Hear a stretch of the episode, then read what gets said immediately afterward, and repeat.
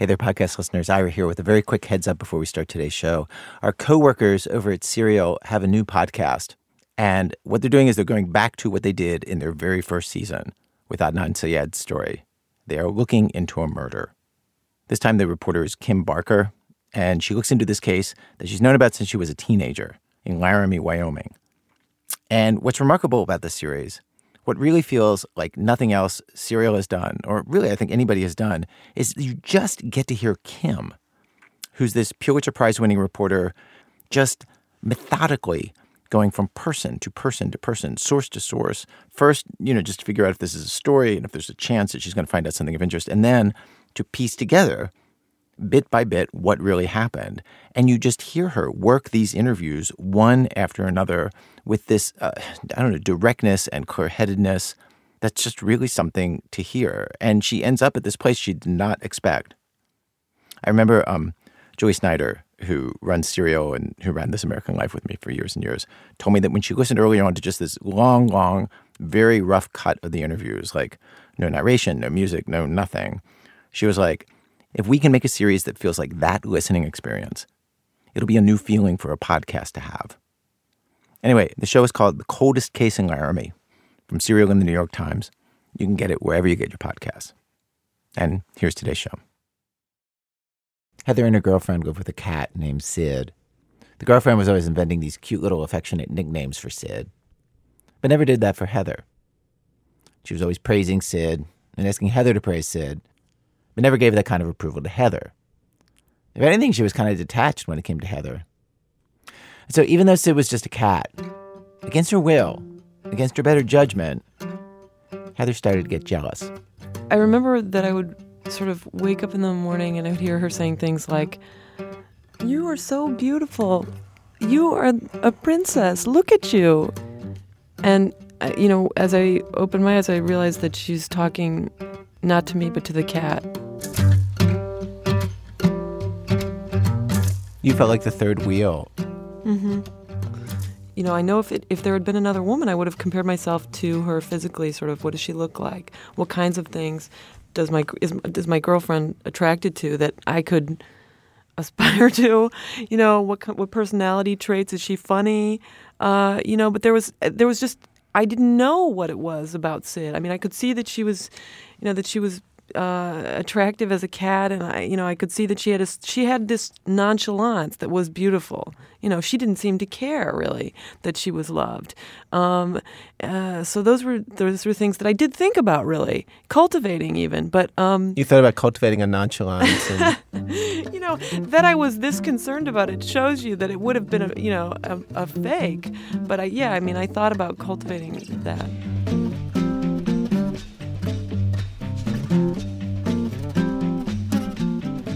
Since our pets win our love, they can also activate all the other feelings that can go with love jealousy and uh, anger and dependence and just everything else. And as soon as any one of those feelings kicks in, all the complicated dynamics that happen between any people in any household, any family, all of those also inevitably kick in. And that's what happened with Heather and Sid the cat. I felt sort of the same way I felt um, you know how when you have a crush on someone and um, and then you're friends with their significant other, and the all the awkwardness as you pretend that you know you sort of don't have the feelings that you do for this other person. I sort of felt like Sid was um, the uh, significant other of the person you know for whom I had feelings, and I, I, so I felt awkward around Sid, and I felt like I had to to uh, I don't know. I, they, I felt like they were together before I was around, and I was an interloper yeah, all the awkwardness surrounding that. And so, what's it like to be in a love triangle with with uh, another woman and a cat? Well, I it was pretty, uh, you know, diminishing. I mean, it was a beautiful cat.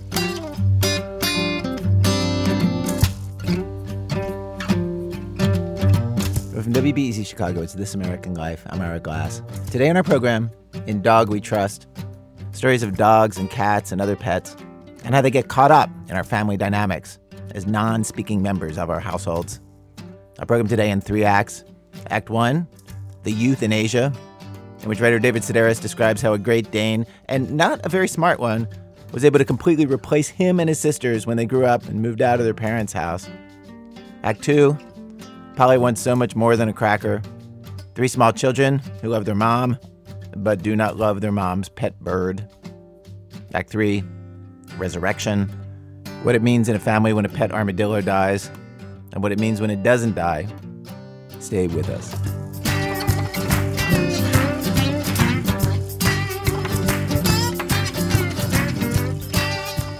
Aquan, The euthanasia. So when a pet dies, to what degree can it be replaced by another pet? And to what degree can pets replace people in our lives? Well, David Sedaris has this story, which we first broadcast a few years back, along with the rest of today's show. In the early 1960s, during what my mother referred to as the tail end of the Lassie years,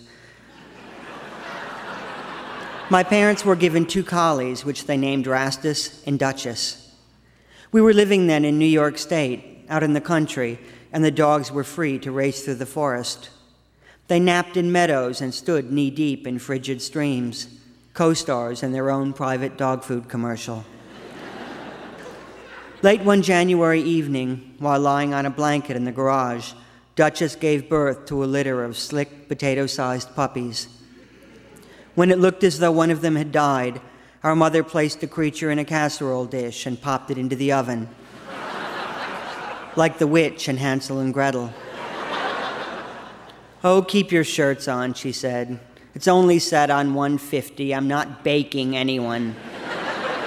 this is just to keep it warm. The heat revived the sick puppy and left us believing that our mother was capable of resurrecting the dead.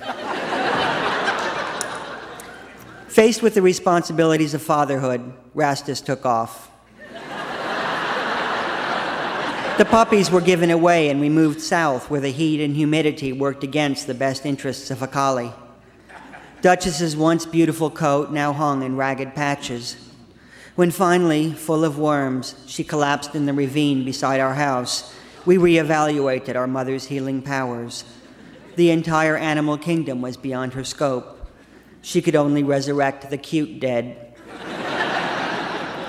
the oven trick was performed on half a dozen dazed and chubby hamsters, but failed to work on my first guinea pig, who died after eating four cigarettes and an entire pack of matches.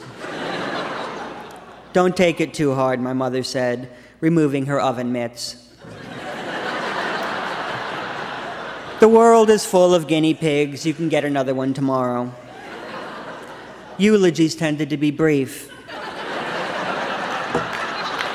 Our motto being, there's always more where this one came from. a short time after Duchess died, our father came home with a German Shepherd puppy. For reasons that were never fully explained, the privilege of naming the dog went to a friend of my older sister's, a 14 year old girl named Cindy. She was studying German at the time, and after carefully examining the puppy and weighing it with her hands, she announced that it would be called Mädchen which apparently meant girl in what she referred to as Deutsch. when she was six months old, Mädchen was hit and killed by a car. Her food was still in the bowl when our father brought home an identical German Shepherd, the same Cindy christened as Mädchen 2. this tag team progression was disconcerting, especially for the new dog who was expected to possess both the knowledge and the personality of her predecessor. Mädchen 1 would never have wet on the floor like that.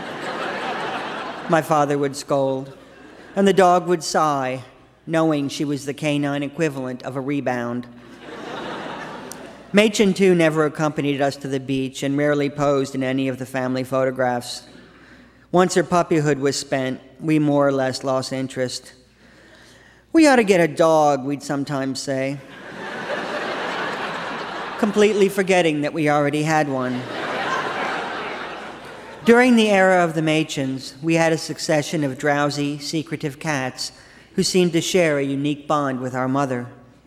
It's because I opened their cans, she said, though we all knew it ran deeper than that. What they had in common were their claws. That and a deep seated need to destroy my father's golf bags. The first cat passed into a disagreeable old age and died hissing at the kitten who had prematurely arrived to replace her. when at the age of nine, the second cat was diagnosed with feline leukemia, my mother was devastated. I'm going to have Sadie put to sleep, she said. It's for her own good, and I don't want to hear a word about it from any of you. This is hard enough as it is. The cat was put down, and then came the anonymous postcards and phone calls orchestrated by my sisters and I. the cards announced a miraculous new cure for feline leukemia.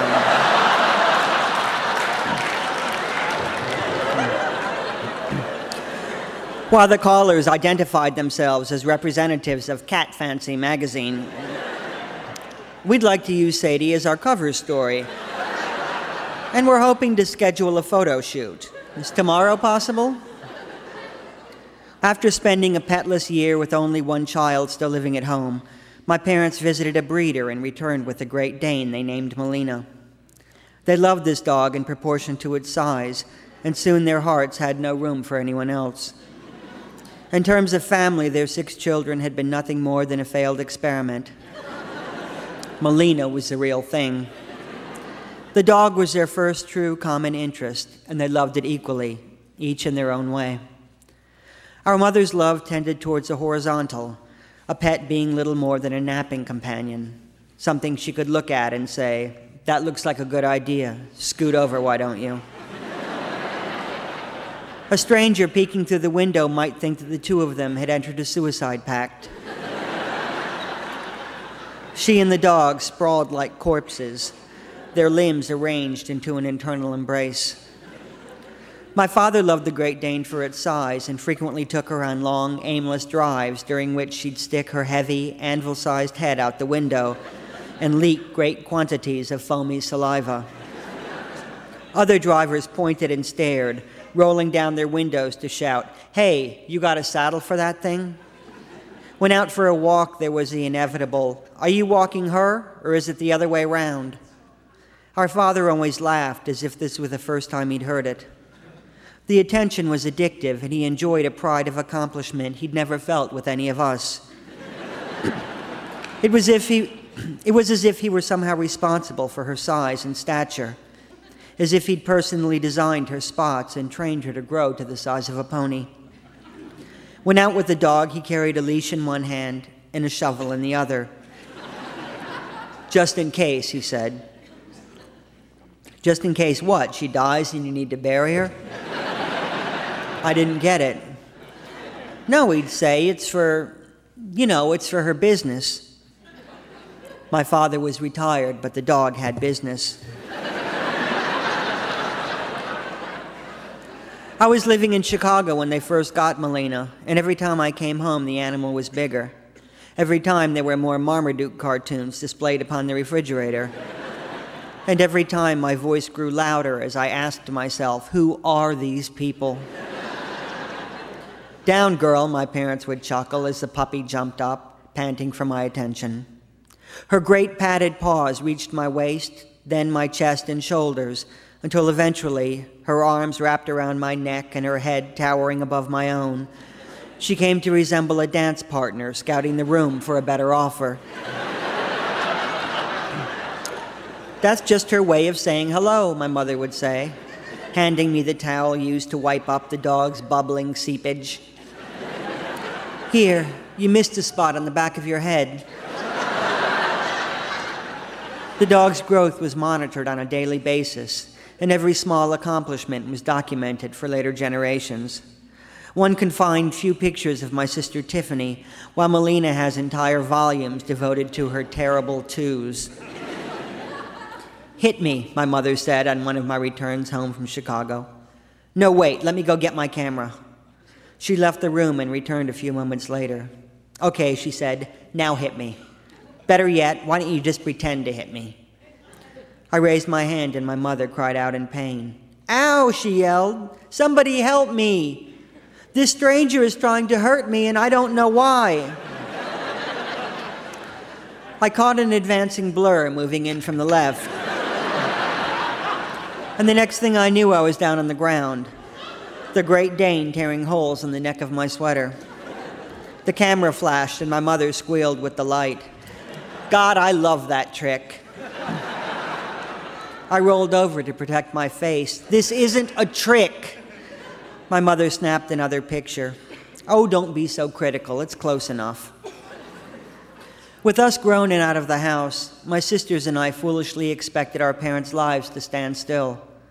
They were supposed to stagnate and live in the past, but instead they constructed a new we, consisting of Melina and the founding members of her fan club. Someone who obviously didn't know her too well had given my mother a cheerful stuffed bear with a calico heart stitched onto its chest. According to the manufacturer, the bear's name was Mumbles, and all it needed in order to thrive were two AA batteries and a regular diet of hugs. Where's Mumbles? my mother would ask, and the dog would jump up and snatch the bear from its hiding place on top of the refrigerator. Yanking it this way and that in hopes of breaking its neck. That's my girl, my mother would say. We don't like mumbles, do we? I learned that we liked Morley Safer, but not Mike Wallace. That we didn't like Mumbles or Thunder, but were crazy about Stan Getz records and the Iranian couple who'd moved in up the street. It was difficult to keep straight, but having known these people all my life, I didn't want to be left out of the we. During the final years of Mädchen 2 and the first half of the Melina epic, I lived with a female cat named Neil. My mother looked after the cat when I moved from Raleigh and flew her to Chicago once I'd found a place and settled in. Neil was old when she moved to Chicago, and then she got older. She started leaving teeth in her bowl and developed the sort of breath that could remove paint. When she stopped cleaning herself, I took to bathing her in the sink, and she'd stand still, too weak to resist the humiliation of shampoo. Soaking wet, I could see just how thin and brittle she really was, almost comic, like one of those cartoon cats checking her fur coat at the cloakroom of the seafood restaurant. Her kidneys shrank to the size of raisins, and though I loved her very much, I assumed the vet was joking when he suggested dialysis. I took her for a second opinion. Vet number two tested her blood and phoned me at home saying, Perhaps you should think about euthanasia. I hadn't heard that word in a while and pictured scores of happy Japanese children spilling from the front door of their elementary school. Are you thinking about it? he asked. yes, I said. As a matter of fact, I am. In the end, I returned to the animal hospital and had her put to sleep. When the vet injected the sodium phenobarbital, Neil fluttered her eyes, assumed a nap position, and died. A week after putting her to sleep, I received Neil's ashes in a forest green can. She'd never expressed any great interest in the outdoors, so I scattered her remains on the carpet.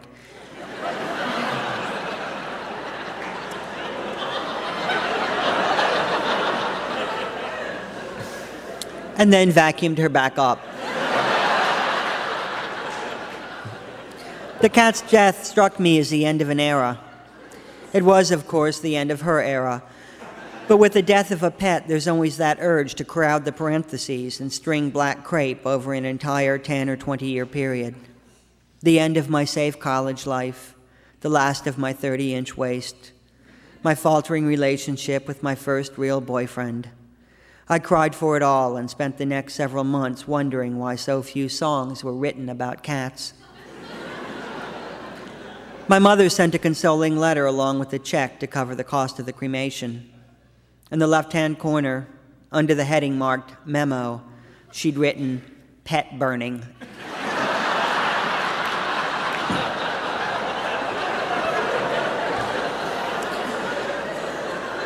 I had it coming. When my mother died, Melina took over her side of the bed. Due to their size, Great Danes generally don't live very long.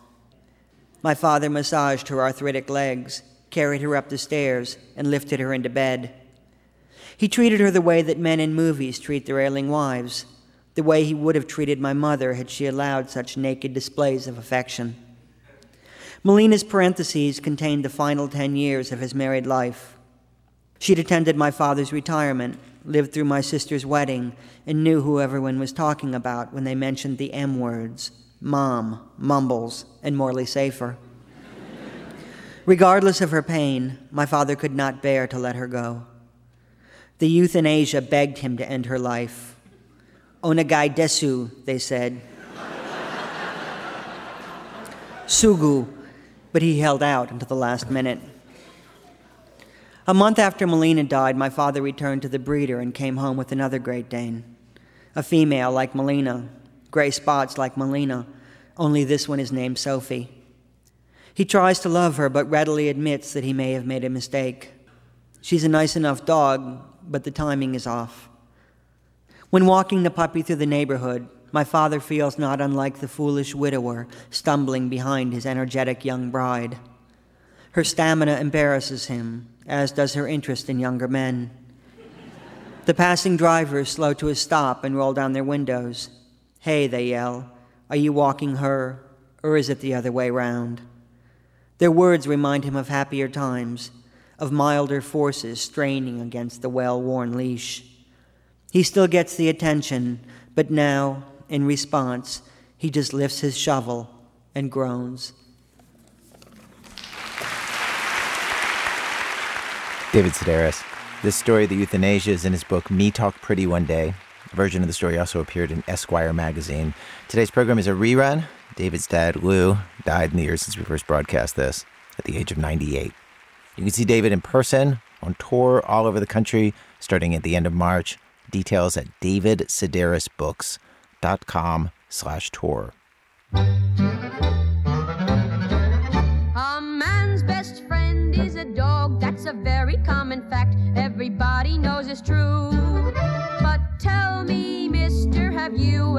wondered if a dog has a best friend too?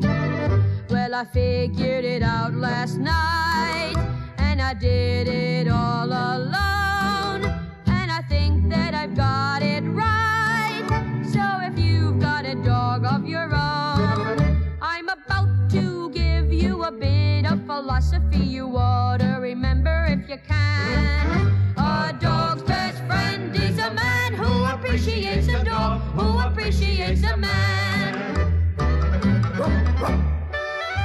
That too. Polly wants so much more than a cracker. When Veronica tells this story, it's a story about love. When she was 17, she saw a bird in a pet store, a macaw, which is kind of a big parrot, brightly colored, with a three foot wingspan. And um, I fell in love with her immediately. And, um, you know, I, I was still in high school. I had no money whatsoever. How expensive was she? She, well, she, the price tag on the cage said $1,400, which was an inordinate amount of money. So, how long did it take you to pay off the bird? It took me about five years to pay her off, working part time jobs, babysitting. And and what did you love about her? What what was the thing that, that drew you to her?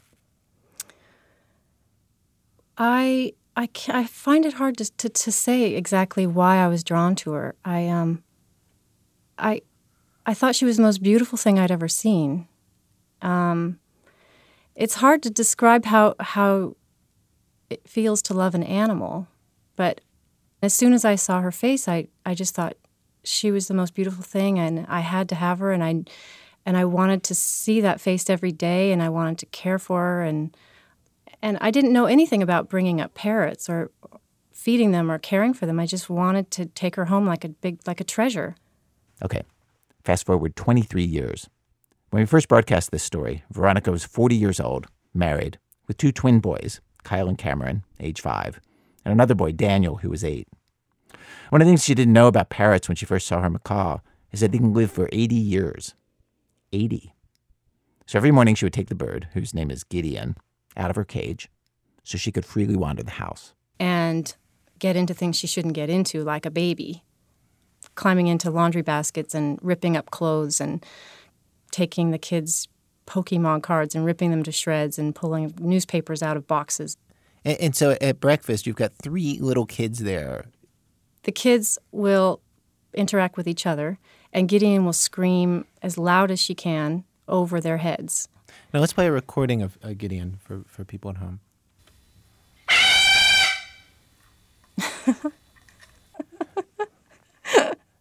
it sounds really loud.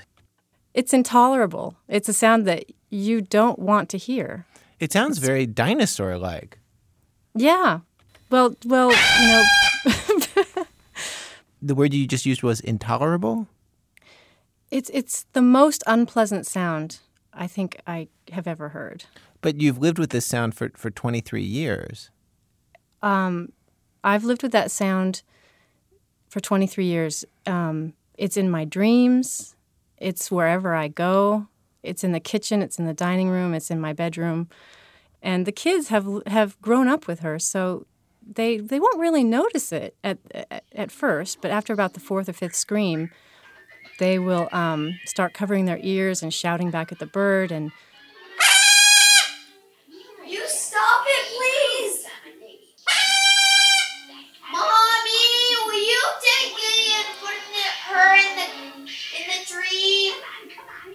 Now you taped little interviews with your kids about Gideon. Here's Cameron, who's five. Do you like having Gideon in, in the family? Not really. Would you rather that she went somewhere else? Yeah, I would just go to England. Because I don't want her to scream when we're watching TV. Would you rather have a different kind of pet than Gideon? Yeah. Dog that's really nice. And doesn't bite and doesn't bark. But do you understand why mommy loves Gideon? Um, no. This is Kyle, the other twin, also five. One time she just almost bited off my thumb. That kind of scared me. Um, they're terrified of Gideon. If they're approached by her, they'll immediately scream and run away. Um, they won't go near her, no. And is that because Gideon is in fact a little dangerous? They're, they're right to be a little scared? Well, Gideon, Gideon's um, primary objective in life is to be my mate, and so every other person or creature that comes near me is a threat to our relationship. And my children are a very big threat to our relationship because we have a we have physical contact with each other. She sees me carrying them and cooking for them and touching them and picking them up, and um, so she has a, a, a desire to kill them, basically. I mean, in the bird world, she would kill another, a, a, predator or some intrusive love interest. Now, after your kids were born and you saw how Gideon reacted to your children, and you saw how your, your children reacted to Gideon, they were scared um, that Gideon bit Kyle. Um, did it change your feelings about Gideon? I don't think anything can change my feelings about Gideon. Um, But if I, had a dog that I loved, and and you know, then I had a you know a new baby in the house, and the dog you know was hostile towards the baby, I, I wouldn't feel the same way about the dog. You know, like I would feel protective of my kid, which I'm sure you you did. well, I, I do feel protective of the children, and I take certain steps to protect them from her. But I can't I, I can't um, stop loving her because of her natural tendency to want to drive away competition. Now, as I said, this is a love story. And though Veronica knows Gideon is driving everybody else who she loves crazy, she loves the bird. The same monogamous feelings that make Gideon mean to everyone else make Gideon fantastically sweet to Veronica. Gideon watches her every move, cuddles with her, blushes. Gideon actually blushes when they play together. She is all that Gideon lives for. And it's hard to turn away from that. Thank you, Gideon. Veronica also worries that if she gave the bird away, the bird would die. They mate so fiercely that sometimes when their mate vanishes, that can happen. I know, Gideon, it's upsetting. And then there's this story. When Veronica was 18 and had barely owned Gideon for a year, she took Gideon outside like she did every day, and Gideon flew away. Veronica hadn't been careful enough clipping her feathers. She was wrecked. Every night, Veronica cried herself to sleep. Every day, she sat on the roof, watching the skies. After six days, a kid on his way to school spotted the bird. And I went um, quickly, ran to where he said she was, and I saw her in probably the tallest tree, and immediately um, scaled the tree. Got all the way to the top, which was about, I was up about 50 feet. Mm-hmm. She was on the end of the branch, all the way out. And so I, I, I inched my way out, and about um, three quarters of the way out, I was only a foot away from her. The branch snapped, and I fell straight down without hitting anything on the way and just fell 50 feet and landed on my feet um, on hard ground. And um, I suffered a um, multiple compression fracture of my spine, and I had a collapsed lung. I should have died, according to the, the orthopedic surgeon. Do you think the fact that you nearly died trying to save Gideon is one of the things that makes it impossible for you to give Gideon up? That's um, something I've thought about. Yeah, it's quite possible. I, I feel like it's brought us closer. It's not a pleasant thing that happened, but I, I feel like um, she would have died out there. You say that it brought us closer, but you're the only one who actually understands that you went out and you got injured trying to save Gideon. Gideon doesn't understand that. No, she doesn't understand that, but I know she understands something. She's very bonded to me.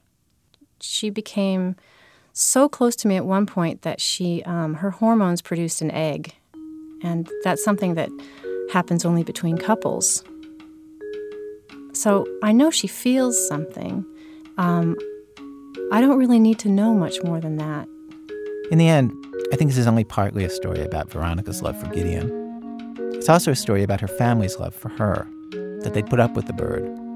You know, we all want to believe that the people who love us will at least accept the parts of us that are not so appealing.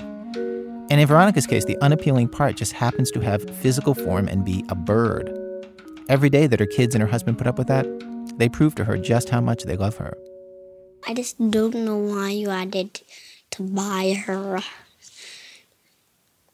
Well, how much bucks was she? She costs a lot of money. But how much money? she cost like $1,400. Whoa, just for a parrot? Why would they do that? Why?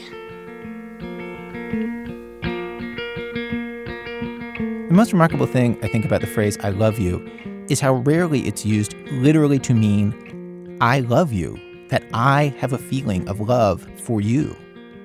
It's used much more often, I think, to mean a hundred other things. Tell me that you love me. Or, I need to get off the phone now.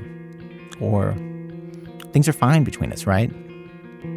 Or, yes, it's fine that we keep the parrot.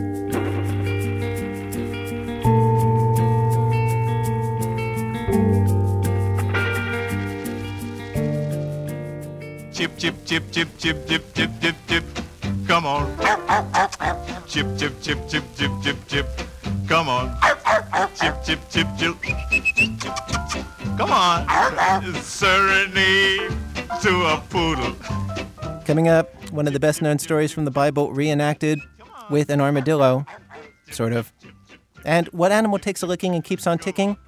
Answers in a minute when our program continues. This American Life. I'm Ira Glass. Each week in the program, of course, we choose some theme, bring you different kinds of stories on that theme. Today's program, In Dog We Trust, stories of pets and the ways they function as actual members of our families and affect family dynamics. We first broadcast this show years ago. We have arrived at Act Three of our program, Act Three, Resurrection. So earlier in today's show, David Sedaris talked about animals that his mom could and could not bring back to life. This is another story about what it is that animals can take the place of in our lives and in our homes. It's a piece of fiction from writer Brady Udall. It was three days after our old man died that my brother Donald accomplished the most spectacular deed of his life. I wish I could have been there to see it. Donald taking the Greyhound down to Nogales all by himself, buying the baby armadillo for 800 pesos at the Santa Acuna market, tucking the little thing under his arm like a football, and running the length of the pedestrian border station past the heat struck tourists in their sombreros and loud socks, and the guards with their sidearms and walkie talkies, pushing through the last steel toothed turnstile and sprinting like a madman into the heart of the Nogales slums.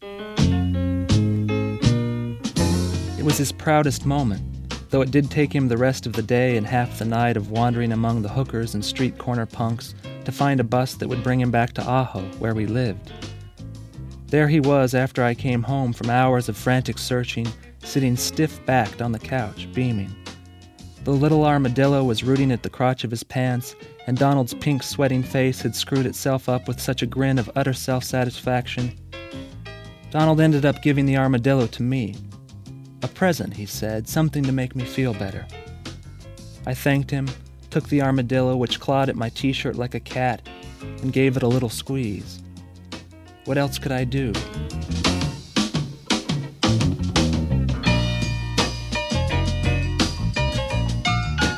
My father had worked as a janitor for 21 years, but he was also a reader of books, a scholar, if it is possible to be both a scholar and a sixth grade dropout, and one of his favorite subjects was zoology. He could bore you into a coma with what he knew about the great horned owl or the common mealworm or the laughing hyenas of Africa.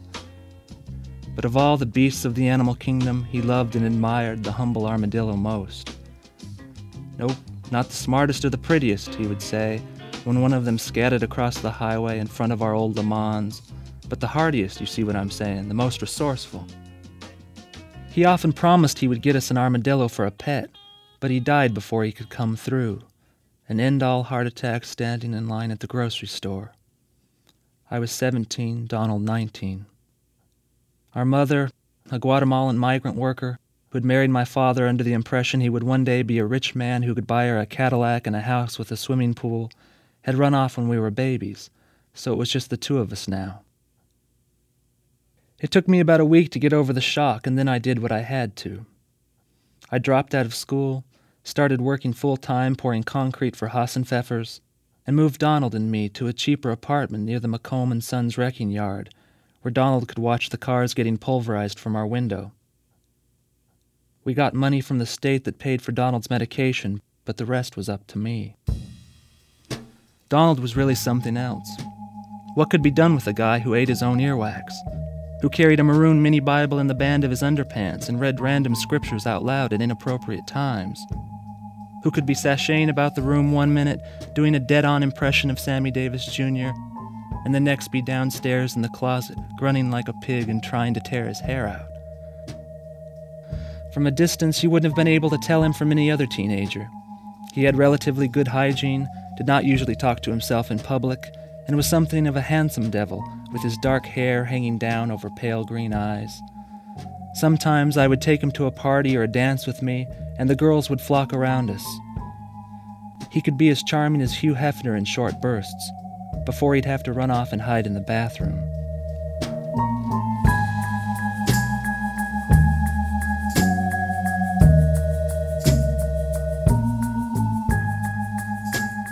I remember once when I was nine or ten and we were playing in the backyard. He kept pestering me, saying, I am the Indian, you are the cowboy, okay? I told him to shut his trap.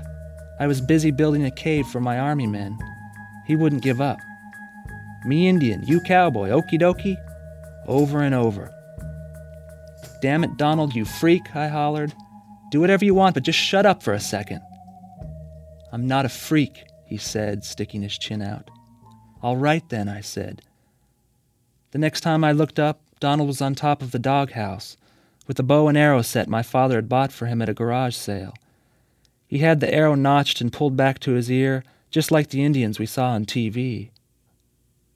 I hadn't noticed before, but now I saw that he had taken off his shirt and tucked it in the elastic of his shorts so it looked like he was wearing a loincloth, and had used a little blood from the scab on his elbow to make fiendish red streaks across his face. He was doing it perfect, really, just like a TV Indian. I didn't believe he would really shoot me, so I just sat there like a jackass, my hands full of dirt. I didn't see him let go of the bowstring, but I certainly did hear the thop the arrow made when it hit me in the chest, dead center. More from the surprise than anything, I fell flat on my back. It was only a target arrow, but it pierced my sternum just enough to stand upright from my chest, waving around sluggishly like a reed in a river. I lay in the grass and stared up at the neon yellow fletching of the arrow. My hands were still full of dirt. Donald jumped down from the doghouse and stood over me. He was smiling an odd, satisfied smile, as if he was expecting to be congratulated on his marksmanship. He looked down at me for a long time before he gently put his hand around the shaft of the arrow without pulling it out. He said, Right smack dab in the heart, white man.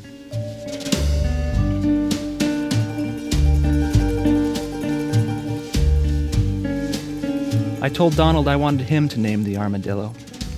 After several days of deliberation, he decided to name it after Otis, the happy drunk on the Andy Griffith Show, who our father had resembled in almost eerie detail.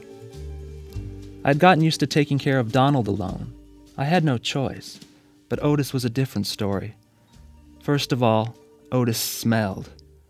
He gave off a musky odor that intensified whenever he was nervous or hungry, and no matter if we scrubbed him raw with industrial soap and water, the smell would come back in an hour or so. And then there was the furniture. Armadillos are burrowing animals. This is something I learned from my father. And in the confines of our small apartment, Otis didn't have many opportunities to burrow. Instead, he would march through the house like a tiny gray tank and move the furniture around.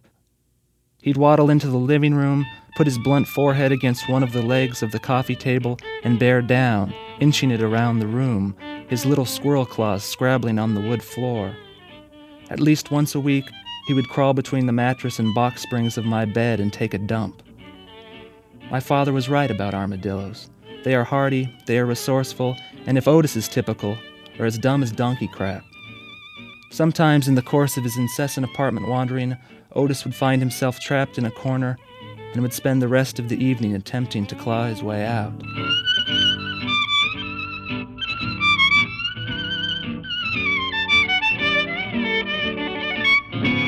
Otis was technically my pet, but Donald cared for him, worried over him, tormented him, teased him, then made up with tearful professions of regret and affection. While I was away at work, they would do things together.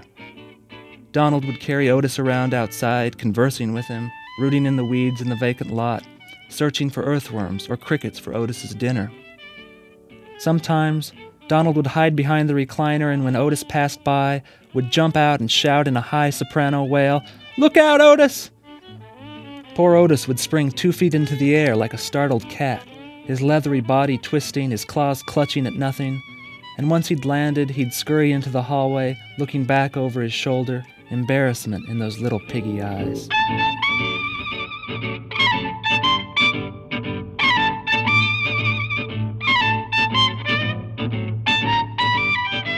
This kind of living arrangement was no boost to my social life, I can tell you.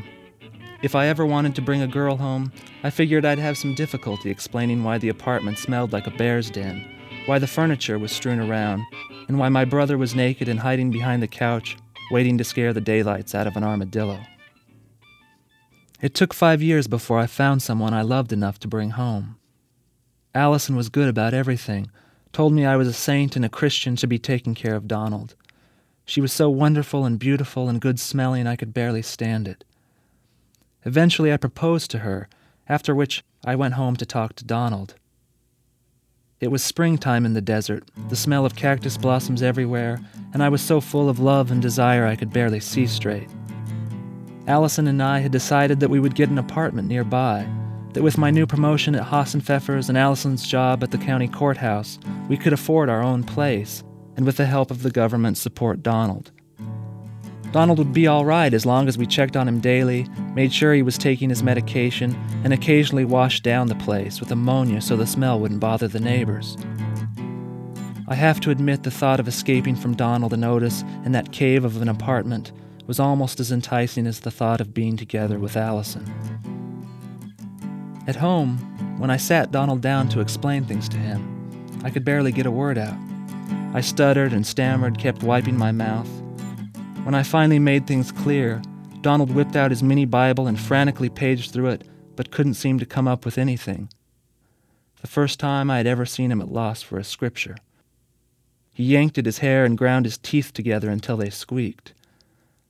Finally, without saying anything, he snatched up Otis, who had been napping under one of the couch cushions, and went into the laundry room, slamming the door behind him. I felt like kicking that door down and wringing his neck.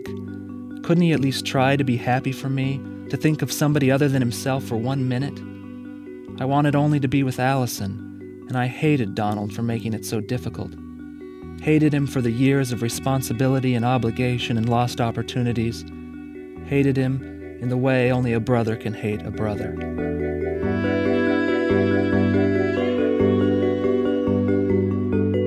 I took a few steps toward the stairwell to leave. I didn't care. I was going to stay at Allison's, my first night ever away from Donald, when I heard a splashing noise from inside the apartment. The laundry room door was locked, and I shouted Donald's name, but got no response. I tried to kick in the door, which was made of something like cardboard. My foot went right through it. Once I had my leg free, I looked through the splintered hole and could see Donald hunched over the overflowing utility sink, both arms submerged up to his biceps. The back of his neck was purple and pulsing, full of angry blood, and it took me only a moment to understand. He was trying to drown Otis. I unlocked the door and grabbed him from behind, but he resisted me, grunting and plunging Otis deeper into the water. I wrestled him out into the living room, where we fell sideways against the couch. Donald twisted away from me and stood up, the water dripping off his elbows, forming a puddle around his shoes. Otis was curled up in a ball, just like when he slept, and Donald began to shiver so badly that he lost his grip and let Otis's body slide out of his hands and hit the floor with a wet slap. Donald's face twisted into a mask of concentrated grief. See, he wept. See what I did? Looking at my brother, I felt all the parts of me that had been opening up since I had met Allison collapse on each other like so many empty rooms. It would have to be me and Donald, brothers, inseparable, no one else allowed. I don't remember if I looked away or if it was as sudden as it seemed, but one moment Otis was a sad, wet corpse, as dead as an armadillo could be, and the next he was huffing and twitching and scrabbling to his feet. Donald let out an arching shriek, which sent Otis zigzagging into the kitchen where a mad chase ensued, Donald slipping and flailing, knocking over chairs and pulling down the drapes, still choking and sobbing, now with relief. He finally herded Otis under the table, and once he had pulled him out, he held him up, his fingers locked in a death grip around his little body, and cried, Otis is resurrected. Otis is resurrected.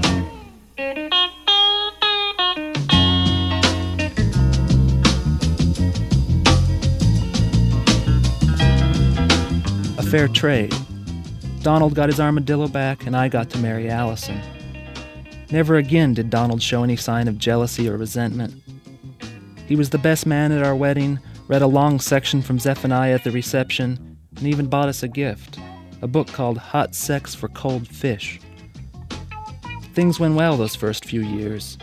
We saved up enough to buy the concrete business from old Hassenpfeffer, who retired to ride his Harley around the continent. And Donald and Otis seemed to thrive together. We stopped in to visit as often as we could. Allison cooked dinner for them on Tuesdays and Thursdays, and we paid a house cleaning service to scrub the apartment down every week, put the furniture back in place, and steam the carpets. Donald had his first episode one night while I was in Phoenix at a heavy equipment auction. They found him digging up the lawn in front of the City First Bank, blabbering about how difficult it was to find high grade earthworms on the south end of town. When the cops tried to approach him, he pelted them with dirt clods and threatened to eat a fistful of worms if they got any closer. He spent most of the night in the holding tank before Sheriff Brasky figured out who he was and gave me a call. A few months later, Donald climbed an old elm at the city park which branched out over a sidewalk. He managed to pee on a few passers-by before the groundskeeper knocked him off a branch with a well-thrown rake. We took him to a doctor who adjusted his medication and suggested that Donald be put in a home where he could get the care and attention he needed, where he could socialize with somebody besides an armadillo. I brought up the subject with Donald, but he told me he would rather die than give up Otis and go live in a house with a bunch of half-wits and knuckleheads.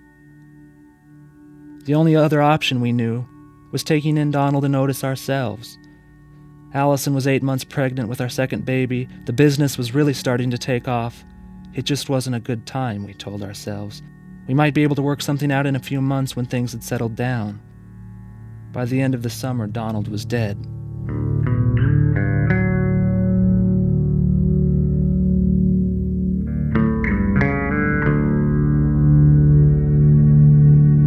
The call came in the middle of the night, like they always do.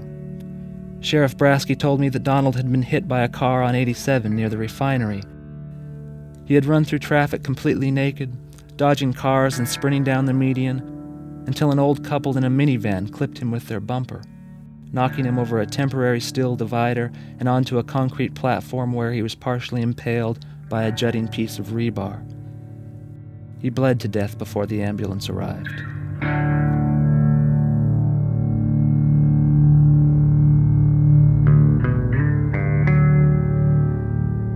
After I went to the hospital to identify his body, I drove out to the accident site. For half an hour, I combed both sides of the highway without a flashlight until I found Otis, cowering under a piece of discarded plywood. His left foreleg was mangled, nearly torn from his body, and he was bleeding from the soft flesh of his belly. I drove him over to the only veterinarian in town, Larry Oleander, and pounded on the door until he answered. Larry was an old retired cowboy with a glass eyeball and a dent in his head where a mule had kicked him. Jesus Geronimo Christ, he said. It was four o'clock in the morning. I held Otis out to him and he said, What you have there is an armadillo. Fix him up, I said. Son, he said, I don't know what you think. Do it. Larry Oleander peered up at me. He sighed and held the screen door open. Come the hell on in. Larry amputated Otis's leg, stitched up the wound on his underside, and bandaged him until he looked like one big wad of gauze. When I tried to pay him, he waved his hand in front of my face, took a slug off a bottle of vodka he kept under the operating table. Jesus, Richard, just promise me you'll never make a peep about this to anybody.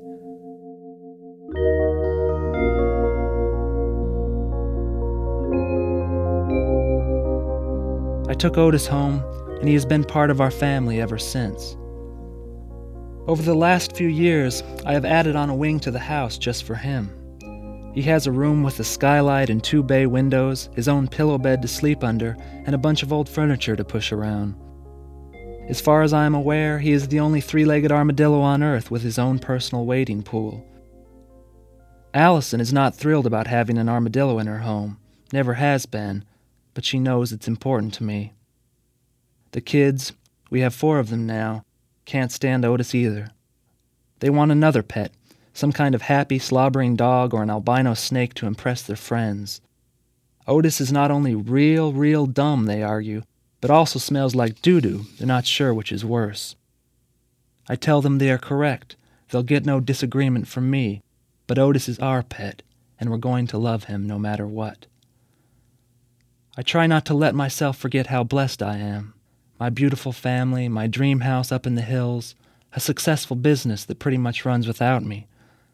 I am happy and satisfied most of the time, but every once in a while, maybe once or twice a year, something will come over me. A dark mood that I can't shake, usually at night when everyone is asleep and the house is quiet, and I'll get Otis out from under his pillow bed and take him upstairs. I run a bath, sitting on the lip of the tub, holding him close to my chest the way he likes it. Usually I just let him paddle around, but sometimes, when the tub is almost overflowing, I take him firmly in both hands and plunge him into the water. There's not a clock in the bathroom, so I count. One alligator, two alligator, three alligator. This is how I count off the seconds. Otis struggles like a tiny lion for the first two or three minutes, writhing and spasming wildly, sending up a boiling foam of bubbles, fighting and scratching with everything he's got, and I hate myself for what I'm doing to him.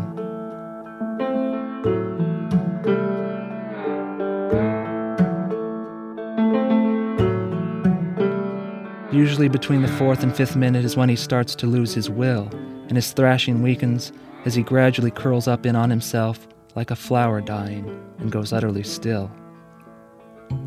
This is always the hardest part for me. The urge to pull him out is almost unbearable. but I go five or ten seconds longer than the last time.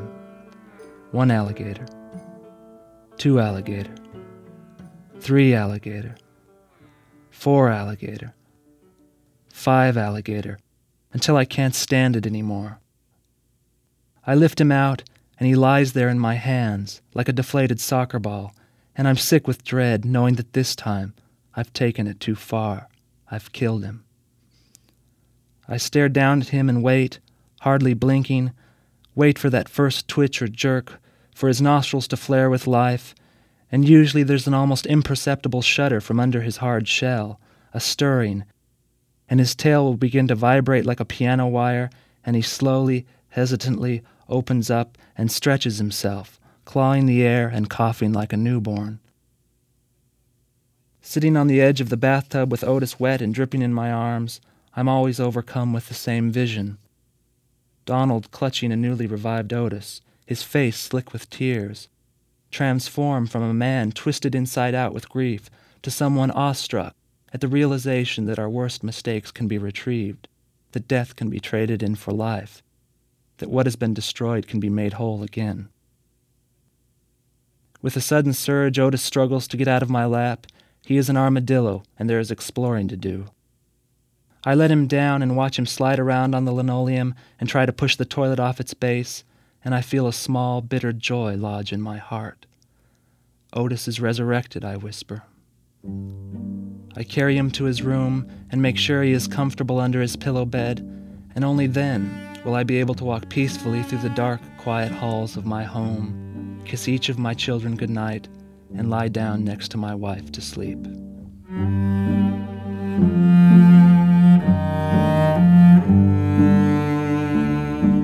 Brady Udall. His short story, Otis is Resurrected, was first published in Story magazine. It is a work of fiction. No armadillos were harmed in the making of this radio story.